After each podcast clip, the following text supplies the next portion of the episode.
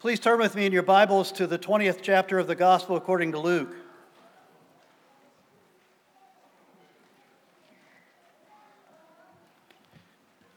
Luke chapter 20, we'll begin in verse 41. We'll read the end of chapter 20 and then chapter 21, the first four verses. Luke 20, 41, verses 20 through chapter 21, verse 4. Please give your full attention to the very word of God. But Jesus said to them, How can they say that the Christ is David's son? For David himself says in the book of Psalms, The Lord said to my Lord, Sit at my right hand until I make your enemies your footstool. David thus calls him Lord. So, how is he his son? And in the hearing of all the people, he said to the, his disciples, Beware of the scribes who like to walk around in long robes and love greetings in the marketplaces and the best seats in the synagogues and the places of honor at feasts, who devour widows' houses and for a pretense make long prayers. They will receive the greater condemnation. Jesus looked up and saw the rich putting their gifts into the offering box, and he saw a poor widow put in two small copper coins. And he said, Truly I tell you, this poor widow has put in more than all of them. For they all contributed out of their abundance, but she, out of her poverty, put in all that she had to live on. I was walking through my house the other day and past the living room, and my wife was watching TV and there was uh, one of those celebrity psychologists on there, and he made a statement as I was walking by. He said, The only thing that we fear more than death is humiliation. And that stuck with me. Matter of fact, I've been thinking about it a lot the last several days. The only thing that we fear more than death is humiliation. I think as I speak from Scripture's perspective, I think death is the ultimate fear that we have in life. But he may be right that humiliation is our most conscious fear.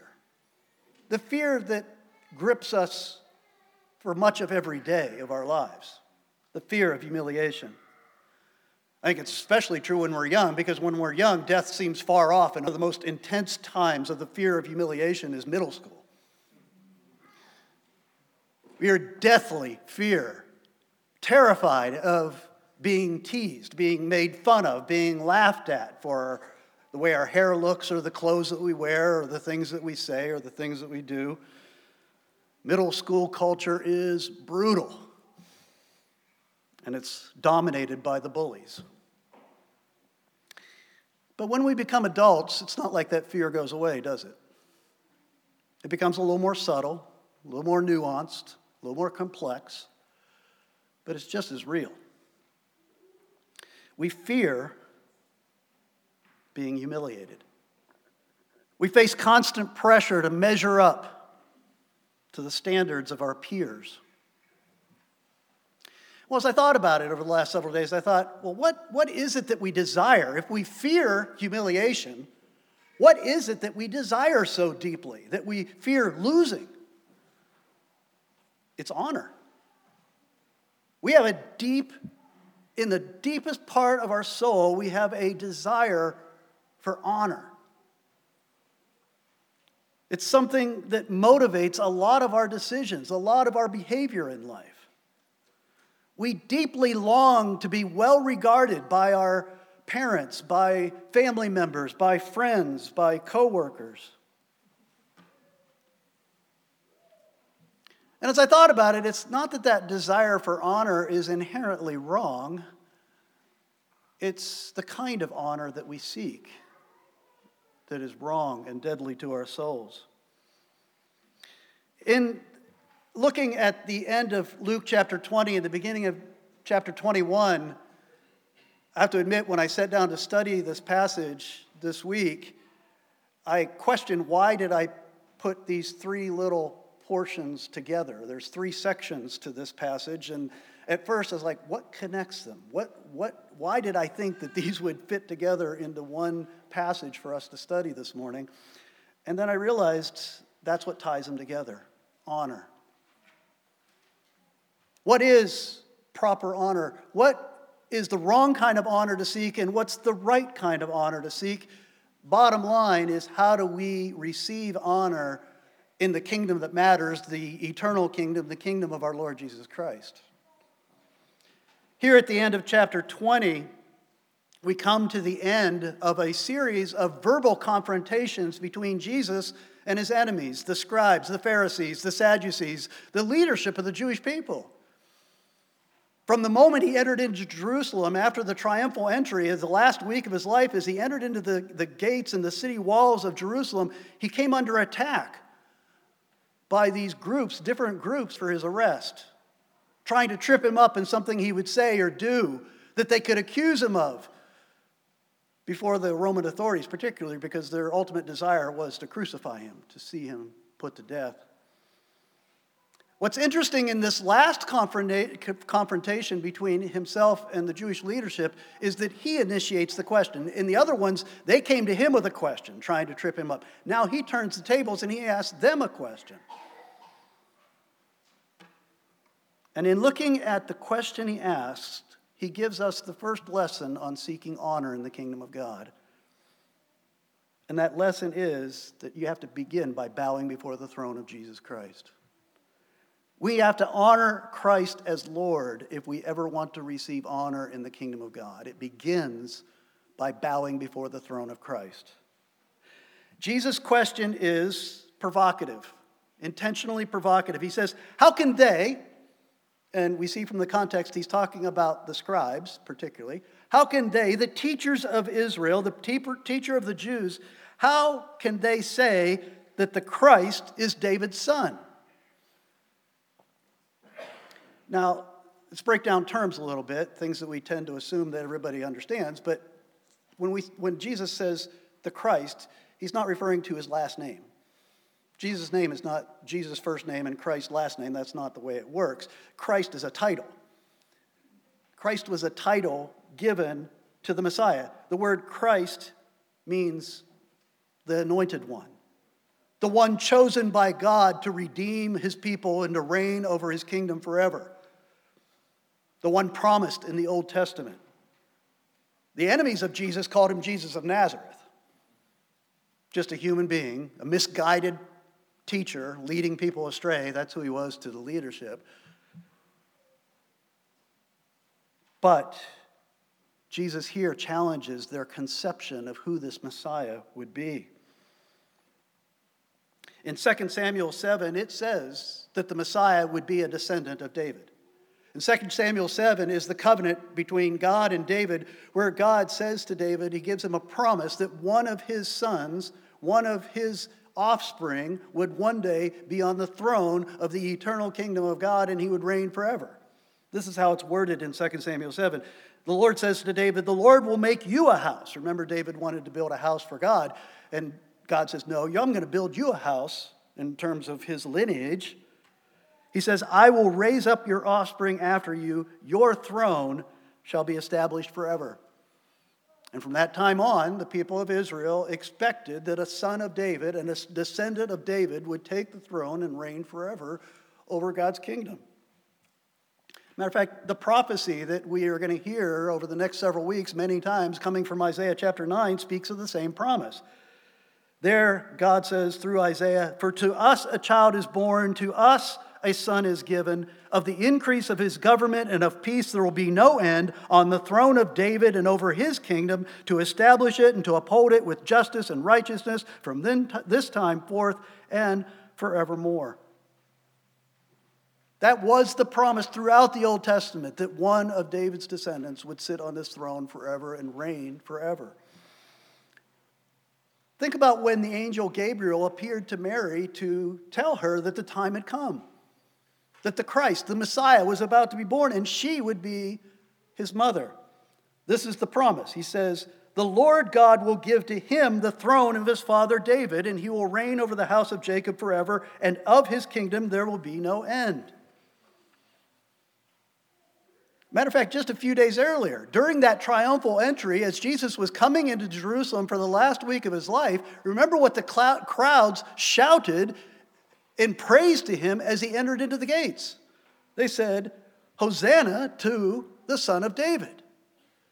And Jesus received their praise, acknowledged the rightness of what they shouted.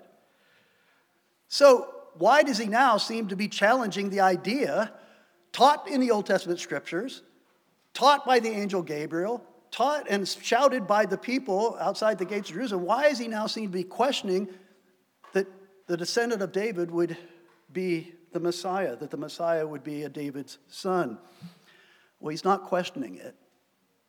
The point that he's making as we continue to look at what he says is he's questioning their understanding of who the son of David would be. They believed that the son of David would be just a man. What, what, what Jesus does here is he goes back to the, and uh, this is interesting, the most quoted Old Testament prophecy of the Messiah.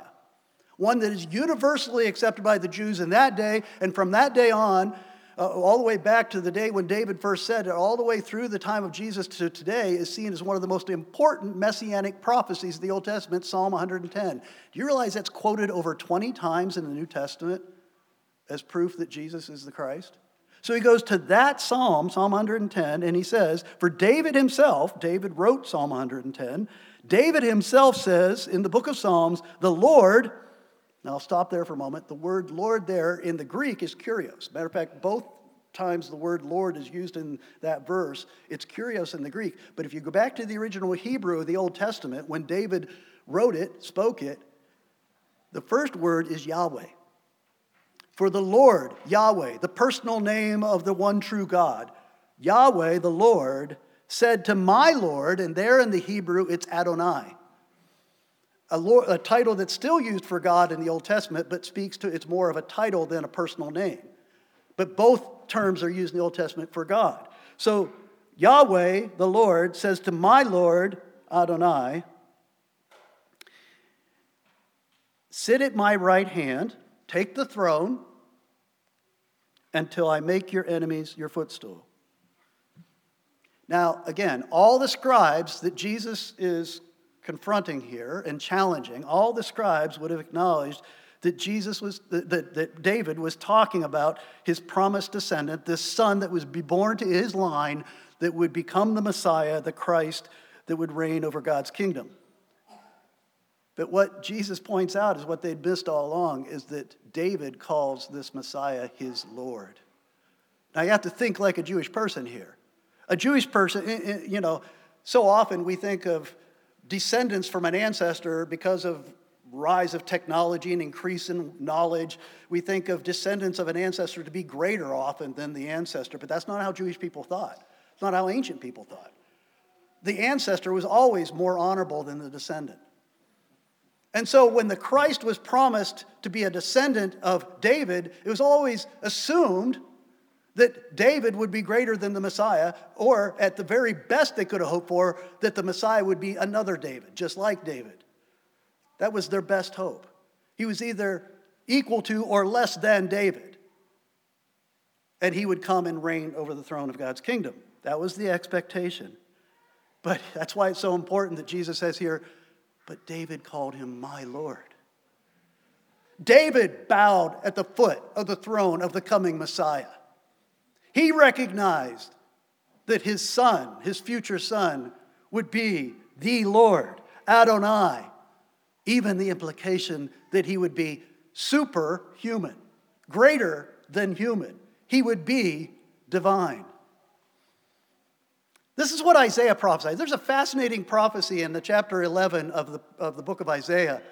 At the beginning of that chapter, you have this promise of the descendant of David, of this this uh, future Messiah being talked about at the beginning of chapter 11, it says, There shall come forth a shoot from the stump of Jesse. Now, Jesse was the father of David, so he's talking, he's, he's in a kind of an oblique way talking about the line of David again. The Messiah is going to come from the line of David. He calls Jesse or David's line a stump because, as we know in the Old Testament, the line of David is temporarily cut off by the captivity, the, the destruction of the Assyrians and the Babylonians. But out of that stump of, the, of Jesse, out of David's line, is going to come a shoot. A shoot will arise out of that stump. And he goes on to say, not just a shoot, but a branch. He says, A branch from his roots shall bear fruit, and the Spirit of the Lord shall rest upon him. Now, clearly from the passage, he's talking about the Messiah. Matter of fact, the next several verses describe the messianic kingdom in a, in a lot of detail. But at the end of that description of the kingdom of the Messiah, it comes back to refer to that son of David, that descendant, that shoot, that branch from David's line that is going to sit on the throne. And listen to how it describes him later in that chapter. It says, In that day, the root of Jesse, the root of Jesse, who shall stand as a signal for the peoples, of him the nation shall the nations inquire. And there you have a riddle, an intentional riddle in the prophecy. How can one who is a shoot or branch from the stump of David also be the root of David? How could that possibly be true? Only if he's far more than human. Only if he created David, if he's David's creator, could he also be born of the line of David as one who is fully God and fully man to be this superhuman Messiah. You know, it's interesting at the very end of Scripture, the very last chapter, Revelation 22, Jesus himself, the risen, glorified Jesus, after he's finished all his work of establishing his kingdom and redeeming his people and renewing the heavens and the earth, at the very end of time, after Judgment Day, the risen Jesus Christ stands, and listen how he refers back to that prophecy in, in Isaiah chapter 11. He says, I am the root and the descendant of David, the bright morning star. Jesus is David's creator and son. He is David's Lord. Paul confirms this in talking about the gospel. This is essential. What Paul says is this understanding this about who Jesus is as the Messiah is essential to the gospel because he says at the very beginning of Romans 1, he says, The gospel of God, which he promised beforehand through his prophets in the Holy Scriptures concerning his Son, his divine Son, who was descended from David according to the flesh and was declared but to be the Son of God in power according to the Spirit of holiness by his resurrection from the dead, Jesus Christ our Lord. How do we know that Jesus Christ is Lord? That he is fully God and fully man, and that he has redeemed us and established his kingdom? It's because the Spirit has raised him from the dead. You see, the Messiah. This is something that the Jewish people in his day did not understand, the leadership did not see and understand, is that the Messiah had to be both God and man. Because he had to offer up a sacrifice of a perfect man who never sinned in thought, word, or deed. And yet his death had to be worth we know that Jesus was this Messiah, this one who was man, the son of David, but also the son of God. We know this because God accepted his sacrifice in our place. And we know that God accepted his sacrifice in our place because he raised him from the dead. That's the gospel. We had no use for a king until we first were saved by grace. So, First answer to the question How do you get honor in the kingdom of God? It begins when you bow before the throne of Christ and proclaim him to be Lord. That's how honor begins in the kingdom of God. There is no honor if you do not bow before the throne of Christ and acknowledge him to be Lord. You must abdicate the throne in your life and acknowledge Christ to be on that throne not only over your life, but over all creation, over all existence. Whatever is good or admirable in your life comes from Him as your Lord. And one day, the scriptures say we are going to lay our crowns, whatever honor we receive in the kingdom of God, we are going to lay them at the throne of Christ because ultimately it all came from Him, our Lord. first step in the path to honor is to bow before the throne of Christ. The second lesson here, you've got to repent of and reject the love of worldly honor. You want honor in the kingdom of God, you need to repent of and reject worldly honor. Not worldly honor necessarily, but the love of worldly honor. Look at verse 46. Jesus now points to these, he's talking to his disciples and he points to these scribes and he says, Beware of the scribes. Now, keep in mind, the scribes were the biblical scholars in that day. The scribes were the teachers of the Jews. They were the experts in the Old Testament. They were lawyers, not in the sense we think of lawyers, but they were experts in the law of God. They were the ones that you went to to find out who God is and what his will is for your life. And Jesus says, Beware of the scribes. You know, they've been trying to discredit him in the eyes of his followers, and so what he does in the eyes of his followers is discredit them. Beware of the scribes. They're wolves in sheep's clothing. What Jesus does here in this next section at the end of chapter 20 is that he unmasks them, he reveals their hearts and their true intentions. He shows that they lived for the honor of men, not the honor of God. That they loved worldly honor. He says they like to walk around in long robes. We don't know exactly what those robes look like. In the Old Testament, they had tassels and things on the robes to show their piety. It may be referring to that, or may be referring to the type of material or the color, or the way they looked. But something about the robes that the scribes wore projected their status, their expertise, their authority as teachers. And then he goes on to say they loved the greetings in the marketplace. And by greetings, he's not talking about, hi, how you doing? He's talking about a, a deferential greeting, using a, an exalted title. They wanted to be referred to with respect and honor whenever they were greeted in the marketplace. They loved that. You know, it's interesting. There's a much longer condemnation of the scribes and Pharisees in Matthew 23. But in that chapter, in Matthew 23, Jesus, actually interesting, he says, don't call another human being rabbi or teacher or father. He says, for you have one father and one teacher. Now, again, he's not saying it's always wrong to use a title. What he's saying is, don't put your spiritual leaders, especially, up on a pedestal that only belongs to Jesus Christ. You have one teacher, you have one Lord, don't put any human being in the place of Christ. Even if they presume to teach you the Word of God, make sure that they are teaching what the Lord teaches in His Word. He says, they loved the best seats in the synagogue and the places of honor at feasts. They demanded to be at the head table. They demanded to be up on the platform. But remember what Jesus said to his disciples back in chapter 11. He said, When you're invited to a feast, go and sit in the lowest place, so that when your host comes, he may say to you, Friend, move up higher. Then you'll be honored in the presence of all who sit at the table with you. Unless we think he's only talking about some kind of dinner party, he broadens it to the entire kingdom. He says, For everyone who exalts himself will be humbled, and he who humbles himself will be exalted one of the most important principles of the kingdom of Christ. And then he says, for pretense, they make long prayers. When they would pray publicly in front of the people in their glorious robes, they would perform.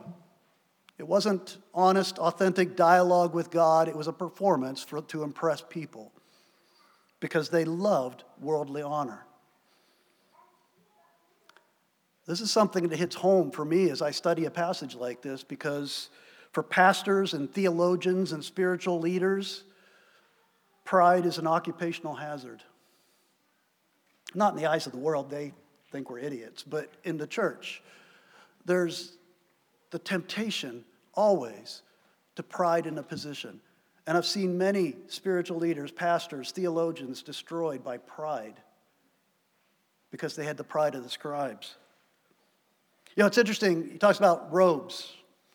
And I think back in church history that back before the Protestant Reformation in the 1400s, 1500s, before the Protestant Reformation, the priests and the, those in the hierarchy of the Roman Catholic Church would wear elaborate robes, extremely colorful and sparkly robes and big pointy hats. And so that's why when the reformers came along, they rejected that. Not because color is wrong or sparkly things are wrong or pointy hats are wrong, but because of why they wore them. And so what they would do is they wore what they called the Geneva gown, which is just a black robe. And that was not a, a, a, sign of ostentation. It was actually a way of what they would say is it hides the preacher and puts the focus on the word. But an added element to that that I just learned recently is that they wore the Genevan robes, they wore the black robes because they were teachers and that's what they wore during the week. They were wearing their normal, normal weekday attire because they were teachers. And so they went into the pulpit. They didn't wear something different to show that they were somehow special. They wore what they normally wore. That's one reason I don't wear a robe, because I don't wear a robe to go to work in the week. You'll never catch me wearing a robe in my office. And besides, I won't preach in one because they're hot, uncomfortable. Same reason I don't wear a tie. Because of the occupational hazard of pride in the position, it's the same reason I've always resisted the title reverend.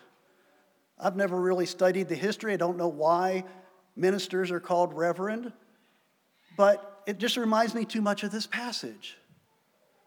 They love the title, they love the greeting in the marketplace. And so I, I actually only use the term reverend. You'll see it in my signature line in my emails because I want people to know that I have credentials. I'm actually an ordained pastor, I'm not just a pretender. But that's the only place I'll use it. And if you call me that, I'm not going to be offended. I, am fine with whatever you want to call me. Not everything. But. Um, but my point is, I don't want the temptation. I don't want the emphasis on the title. There's too much of that in the world. That's what the world looks for. He also talks about where you're seated. They love to sit in the prominent seats. I don't know if you notice it, but I avoid those two seats as long and as much as possible. I hate sitting up there on the platform. Not because I'm a terribly humble person, but because I fear pride in my heart. Something that designates status, something as small as that, that can designate status, that makes me special, that puts me on a pedestal, that puts me in the place that only Christ belongs in your life. Now, I'm being open and honest here about how I struggle with the occupational hazard of pride in my life, but what about your calling? You're tempted by, that you're drawn to, that you long to hear. I know those of you in the university community deal with that a lot. Do you have the credentials? Do you get the worldly honor? And it's a great temptation to live for that. What about what it is in your life? What honor from the world do you long for? What approval? What pat on the back? What reward from the world do you live for? How are you lusting after worldly honor? That's what Jesus is addressing, addressing here. The problem isn't the title. The problem is the reason you want it. The problem isn't the seat, it's why you want to sit there. The problem isn't the robe or any other attire, it's why you want to wear it. The problem isn't with the long prayer, but the reason why you're praying long. What are the symbols of worldly honor that you lust for in your life? Did you notice in that list that Jesus gives of the scribes and their lust for honor, did you notice that he throws in something that doesn't fit? One of these things is not like the other, as Sesame Street used to teach you. He throws in a secret sin of the scribes. They devoured widows' houses. I puzzled, why did he throw that in there? He did it to expose their hypocrisy because they were all about all these outward trappings to say, I'm spiritual, I'm an expert, I know the Word of God, you should listen to me, you should follow me. And he says, You're putting on all these outward, meaningless trappings where in your heart and in your life you're secretly taking advantage of the weakest, most vulnerable people in Jewish society. Over and over again, these Old Testament scriptures that they profess to be experts in say, take care of the widow, care for the widow, protect the widow. And they were taking advantage of the widow. I don't know what it means to devour their houses. I don't know if they were somehow managing their widows' houses after their spouse died, whatever they were doing, but they were doing it for obviously financial advantage, taking advantage of widows. He was revealing their hypocrisy. And remember, this Messiah is the king.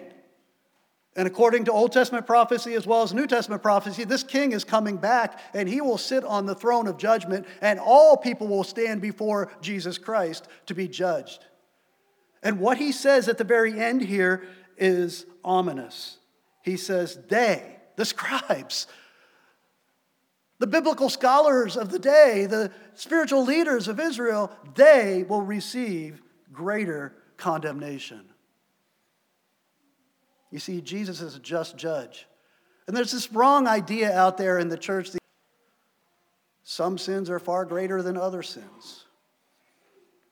And if you present yourself as a biblical scholar, a spiritual leader, a teacher of God's people, and yet you practice hypocrisy and you lead people astray. You are a false teacher, you're a false prophet, you're a wolf in sheep's clothing, and you will come under the greatest judgment on Judgment Day. The deepest pits of hell are inhabited by false teachers and false prophets, like these scribes. You see, receiving honor from other people is not inherently wrong. What makes it wrong? It's the love of that honor. It's like money that way. People misquote that verse all the time. Money's the root of all kinds of evil. That's not what Paul says. The love of money is the root of all kinds of evil. Honor is not evil. Honor is not wrong in this world. But the love of honor can send you to hell. You know, the question that torments us, all of us, many different forms of it, but it's one central question that torments us almost every day. Am I good enough? Am I good enough? Am I good enough for my parents? Am I good enough for my teachers? Am I good enough for my boss? Am I good enough for my coworkers? Am I good enough for my friends? That question can destroy you. You know Jesus, the Messiah, answers that question? You're not good enough. You're not nearly good enough. You fall far short of the glory of God. But I have made you acceptable. You know, the word humiliation, it's interesting, it's a theological term. When you study systematic theology, you'll study humiliation, and it's talking about the humiliation of Christ. Do you know what the humiliation of Christ refers to? It refers to him being incarnated. When we celebrate Christmas for the next few weeks, remember that. You're celebrating the humili- humiliation of your Lord. That the one who reigned on the throne in heaven as the Son of God eternally in eternity past added to his divine nature a human nature. That's humiliating for the Son of God. He became man and he dwelt among us. He not only became man, but he lived among sinners. He lived in a fallen world under a curse. He suffered. And not only did he suffer like you and I suffer, but he suffered at the hands of his own people, the people who should have been worshiping him. He had a crown of thorns put on his head, he had a, a robe put on him to mock him. They spit upon him. And then they nailed him naked to a cross to die the most horrific death a human being can die the humiliation of Christ. You're not good enough. But he took the penalty for that. He paid for that completely.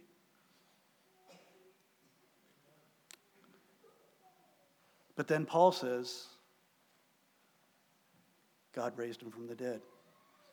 And what's interesting about Philippians 2, as Paul recounts the humiliation of Christ, he introduces it by saying, You should have the mind of Christ. You should see humiliation and honor not like the world teaches you to see it, but you ought to see it the way Christ has presented it. He says in Philippians 2, let me read that passage to you. Philippians 2, beginning in verse 5 Have this mind among yourselves, which is yours in Christ Jesus, who, though he was in the form of God, did not count equality with God a thing to be grasped but emptied himself by taking the form of a servant, being born in the likeness of men, and being found in human form, he humbled himself by becoming obedient to the point of death, even death on a cross. Remember what the principle of the kingdom is? He who humbles himself will be exalted. Then the next verse says, Therefore, God has highly exalted him and bestowed on him the name that is above every name, so that at the name of Jesus every knee shall bow on heaven and on earth and under the earth, and every tongue confess that Jesus Christ is Lord to the glory of the Father. The path to glory, the path to honor in the kingdom of God. You see, the path to honor, as we saw, begins with proclaiming Jesus Christ as Lord and then refusing to love the honor that the world offers. But that leads to what honor you do seek. Once you have been made acceptable in the sight of God through the blood of Christ, once you have been raised from your spiritual death to spiritual life, once you have been adopted into God's family, you are brought into the kingdom by grace, then you seek Christ kingdom first. You live for his glory. That's the way to honor in this world. You see, that's the connection of the very first few verses in chapter 21. There's a very clear connection between the end of chapter 20 and the beginning of chapter 21. You know what the connection is? The widow. This is the widow that the scribes, Jesus do. Very next thing, sits in the temple courts watching the people present their gifts. There were 13 receptacles in the courts of the temple with kind of uh, bugle shaped uh, uh, places where you would throw your coins and, and your currency to give gifts to the, to the priest, to give gifts to the temple. He's watching the people do it. The wealthy people are coming through and throwing in big gifts. Luke doesn't say that. He says they're wealthy, but in other gospels it says they threw in large gifts.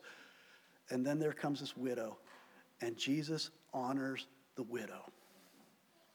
She throws in two small coins. In the old King James, they called them mites. You'll notice if you have ESV in the footnote, it probably calls them leptas. That was the technically correct name for them. They were leptas. It was the smallest unit of currency. It was their penny, so to speak. But what it was really worth, and it's really hard to measure what currency was worth then to what it is now. But here's an idea is that it took 128 leptas to make a denarius. What's the significance of that? Well, a denarius, if you'll remember, is how we define the best way to understand a denarius.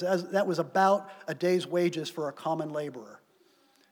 So it took 128 leptas to have a denarius. A denarius was one day's common la- for a common labor, one day's wages. So two leptas is 164th of a day's wages for a kind of a lower middle class type worker. Not very much money. Not pennies, but not very much money. Certainly tiny compared to the big gifts that were given by the wealthy people. But Jesus says, I truly I say to you. Now, when Jesus says truly I say to you, pay attention. He's given you a principle of the kingdom. He says, Truly I say to you, what she has done is greater. It's, she has put more in more than all of them. Add up all the gifts of the wealthy people, these big gifts they've been putting in the receptacles.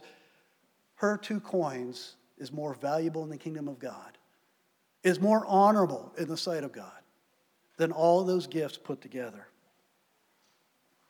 Her gift to God's kingdom was tiny by human standards but her gift was measured by her heart's intention, not the worldly value of it. Her gift was measured by how it compared to the resources available to her, not the value in the eyes of the people around her. She loved the Lord with all of her heart and her mind and her soul. She gave herself over to the Lordship of Christ. His will was the will for her life. She trusted in Him to provide for all her needs, so she was willing to give her whole daily ration, everything she had to live in for that day. She was willing to give it to the work of the Lord because she trusted in Him, and all glory must go to Him because He is Lord. Seek first the kingdom of God, and all these things will be added to you as well. That's the promise of our King. Seek first the kingdom of God, and all these things will be added to you as well. Leon Morris, the commentator, said this. He said, What matters is not the amount one gives, but the amount one keeps for himself. What matters is not the amount one gives, but how it compares to how you're using your resources for yourself. Who's getting the glory? Who's the Lord of your resources? Does it all belong to Him or just a portion? Paul says in 1 Corinthians, or 2 Corinthians, that God loves a cheerful giver. That does, doesn't mean you smile when you put money in the plate. What that means is you give out of a heart of love and thankfulness and submission to the Lord Jesus Christ. That's a cheerful giver. You joyfully give to the glory of your Lord and Savior. This poor, helpless widow, this woman who is at the very lowest rung of the social strata in, in Israel, this poor, helpless widow illustrates the kingdom principle that everyone who exalts himself will be humbled, but he who humbles himself will be exalted.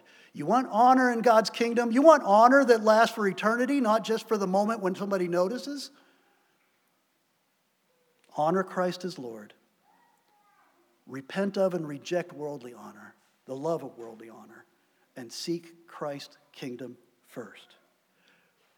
Live to hear this one statement that's promised at the end of time when Jesus Christ comes back to bring the fullness of his kingdom. Well done, good and faithful servant. Let's pray. Father, help us to see this lust for worldly honor that consumes our souls, that drives so much of our behavior, that affects how we treat people, that affects how we use our income and how we live our lives. Help us to identify that lust and to reject it. Give us the Holy Spirit to strengthen our faith, to enable us to live for the glory of Christ. I pray that our lives and our church would be a testimony to the Lordship of Jesus Christ over all of life and our hope in his return to make all things good and right. We love him, Lord. We thank you for him. In Christ's name, amen.